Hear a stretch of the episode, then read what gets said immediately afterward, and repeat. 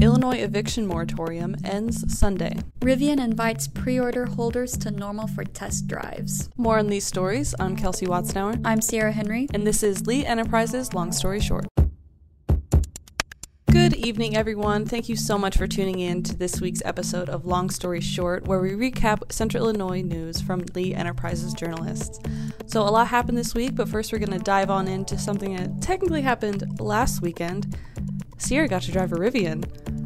Sierra, what happened? Okay, so um, on Sunday, Rivian debuted its first mile event, which invited pre order holders for the launch edition of the R1T to the normal production facility.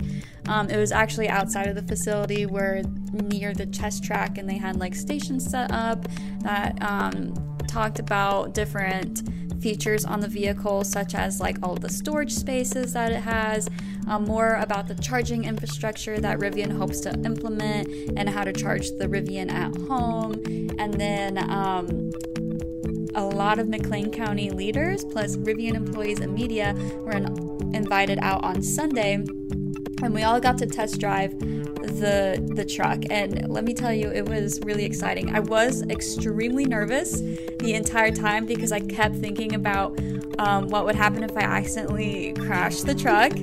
Um, i'm not a vehicle expert or a reviewer at all but um, I thought it was really neat. It was a really smooth ride. We did the zero to 60 um, on the test track, and then we did some off roading stuff. Like there was a rocky creek bed that we got to drive across, and an uphill vista, which was kind of like a rock wall. Um, that one made me the most nervous. Uh, just because it was kind, it felt like it was kind of a steep hill, and it was rocks, and you could only go up at like three miles an hour. But the truck, I mean, it handled it so smoothly that I didn't even, you know, I wasn't even worried at all um, once we got into it. And my um, co pilot, Hananiah, who was from uh, Colorado, was really helpful. And uh, we got some great photos and video for people to look up. After the test drive, we also got to uh, tour the production facility, which was really awesome. Um, it's super high tech. It feels like a really like high tech production facility, you know, with all of the robots and the automated um, like things they have going on there. Um, we're excited to see Rivian debut the R1T, uh, see people start driving the, the truck on the roads and stuff. They also said that um, production of the uh, R1S SUV is supposed to begin in December, and about a hundred Amazon delivery vans are supposed to be uh, delivered to Amazon by the end of the year as part of their deal to make a hundred thousand of those vehicles. So, lots of exciting stuff. Again, photos, videos, whatever you want to look at, you can find it all at pantagraph.com. Um, you can find my story, my column. I wrote a column about the, you know, drive and stuff. So please check it out. Uh, with that, we're going to go into some other uh, local business. Um, this one coming out of Decatur. So, Kelsey, why don't you tell me about what's going on with this Decatur former councilman? A former Decatur councilman is opening a new restaurant on the city's west side this fall. Rodney Walker resigned from his seat in July, and by the beginning of November, he's planning to, planning to open Sky City Grill at 1099 West Main Street, just southeast of Millikin's campus. To capture some of the university traffic, Walker said he will have a walk up window for late night diners, and about 50 customers can be seated inside during the regular dine in hours. With a gaming room, televisions throughout, and a small bar, diners, diners will be offered a variety of menu items from breakfast entrees to sandwiches, salads to wings, even lamb to fish. For the full scoop on Sky City Grill, be sure to check out Donette Beckett's story at herald-review.com. Um, back in Normal, a new clothing boutique is headed for the shops at College Hills this fall. Dry Goods will become one of 40 tenants at the outdoor mall and fill a space near Von Maur, offering a variety of jewelry, clothing, and accessories. The the boutique is a subsidiary of Von Maur that started in Aurora and has since expanded to 69 stores across 18 states. An opening date hasn't been announced yet, but future customers can look forward to perks like a free tote bag at the grand opening. Uh, to learn more, you can find my full story at pantagraph.com. And a young Mattoon artist currently has his work displayed at the Cross County Mall this month as the Mattoon Arts Council's featured artist. Skylar Hardin, who is also the youngest member of the Arts Council, is a freelance graphic designer and illustrator who's excited to inspire young artists during his first public exhibit. Hardin recently joined the organization, which aims to develop and support high quality, affordable arts programs and activities for people of all ages. He first began his journey into the arts with doodling and sketching as a child before pursuing artwork as a serious hobby in his early teens. He has so far created logo graphics for businesses, flyers for local bands, and t shirt designs, including a recent commission for a Ram logo shirt for for Arthur Christian School. If you want to read more about Hardin and all of his art, you can find that story from Rob Stroud at jg-tc.com. And now let's talk some state and local government.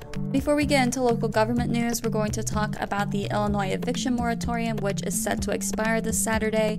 State House reporter Brendan Moore wrote this week that more than 120,000 Illinoisans could become unhoused as the moratorium on residential eviction ends. The moratorium was enacted more than 18 months ago in response to the COVID 19 pandemic, and state, local governments, and social service agencies are racing to process the remaining thousands of requests for rental assistance. Brendan and reporters Kade Heather and Tim Eggert took a look at the statewide issue, how it's being felt on local and state levels, and what agencies are trying to do to help families as they are in danger of losing their homes. You can find the full story at pantagraph.com, herald-review.com, and jg-tc.com for more information. In addition to the eviction moratorium ending, utility shutoffs in some cities are also expiring, which puts potentially thousands of people in danger of losing water and sewer services. You can find my story about what's happening in Bloomington Normal with utility shutoffs at pantagraph.com. Illinois is joining four other Midwest states to create a framework that will accelerate vehicle electrification in the region. Electrification is a fun word. Governor J.B. Pritzker signed the agreement joining Indiana, Minnesota, Wisconsin, and Michigan to create the Regional Electric Vehicle Midwest Coalition. The effort, of course, comes as electric vehicle manufacturer Rivian begins to roll out the first delivery of its long anticipated R1T pickup, the first fully electric truck to hit the market. To read more about what this coalition hopes to accomplish and other efforts to promote clean energy in Illinois and surrounding areas, find Sierra Henry and Brendan Moore's rundown at pantagraph.com, herald-review.com, and jg-tc.com. Normal town officials on Thursday defended the removal of a memorial poster honoring Illinois State University graduate student Jelani Day, who was found dead September 4th. The move has sparked a debate on social media about whether the decision was appropriate. The poster, which showed an image of Day with the word Jelani over his head, was placed by an anonymous artist on the west side of the 104 East Beaufort Street building in Uptown Normal. Um, on Tuesday. Town officials took down the painting Wednesday, saying it violated town code. You can find my story at pantagraph.com, where I include comments from what people in the community had to say about the poster's removal, as well as how the town plans to preserve the poster for future memorials and vigils at Illinois State University. And that's all at pantagraph.com and more. We continue to follow the story and uh, Jelani's case as police slowly release more information. You can expect a larger story this weekend coming out from our reporter Brendan Dennison about uh, DNA testing and all of that. You can find our full coverage at pantagraph.com uh, to look at how we got here and just like a timeline of events and more. And in Bloomington, the City Council narrowly voted Monday to direct city staff to investigate existing state and nonprofit assistance programs to fund direct aid payments to residents who have suffered severe flood damage this summer. Three months ago, hundreds of Bloomington residents suffered damages from backups by city owned sewers overwhelmed by stormwater in June, reporter Tim Eggert wrote this week. Ten residents who experienced such damages are demanding a $310,000 settlement or warned the city could face a lawsuit. The, the, homeowners and renters are from the city's East Gate and South Hill neighborhoods and have endured property and financial losses between $10,000 and $75,000 from raw sewage flooding their basements and living spaces. Tim has closely followed the developments pertaining to this flood damage, threats to sue the city, and what the city is trying to do to help residents. For full coverage on the on this issue and more, you can find his stories at pantagraph.com. Alrighty, now let's move into some health news down in Coles County. Take it away, Sierra. The Coles County Health Department has opened online registration for Pfizer booster shots, which are available to those whose last dose was administered six months ago or more. The Illinois Department of Public Health and the CDC recommend those aged 65 and over, those living in long term care settings, and those between the ages of 50 and 64 with underlying conditions should receive a booster six months after their last shot. People interested in making an appointment can schedule a time for their booster online at events.juv as in Victor are dot com forward slash il dash idph. Find Athena Pager's story at jg-tc.com for more information. And just quickly, I wanted to reference uh, the Pantagraph hosted a roundtable this afternoon, uh, this Friday afternoon. Medical professionals in Central Illinois joined Pantagraph editor Chris Coates and reporter Lindsay Jones on Friday to offer their thoughts on all things COVID 19. You can watch representatives from Carle Health, OSF Healthcare, H. HSHS Medical Group, and Decatur Memorial Hospitals weigh in on vaccines, hospitalizations, and what we can expect in the coming months at pantagraph.com under the Health tab. Okay, now let's move into education. Uh, a lot going on there. Sierra, what's up first? A shortage of school bus drivers has been causing problems for some Decatur families, Herald and Review reporter Valerie Wells wrote this week. With 19 bus routes without drivers, many families have been forced to choose between finding a way to get their student to school themselves or worry about childcare and remote learning. But this isn't just a Decatur problem or even a Central Illinois problem. Bus driver shortages are being seen nationwide. The causes are varied as some drivers around retiring age are concerned about COVID exposure and some oppose vaccine vaccine mandates. Valerie spoke with families and the district about how they're handling or trying to handle this issue, breaking it down at a local and nationwide level. To learn more, be sure to find her story at herald-review.com. Supply chain issues are hitting school cafeterias, and students are starting to notice. Several McLean County school districts reported they have had a lot of trouble stocking their shelves as manufacturing delays, production and delivery, employee shortages, and other factors take effect. Food service directors said ordering enough food for their district sometimes takes four times as long this semester, as they're hit with out of stock messages and redirected to substitution lists.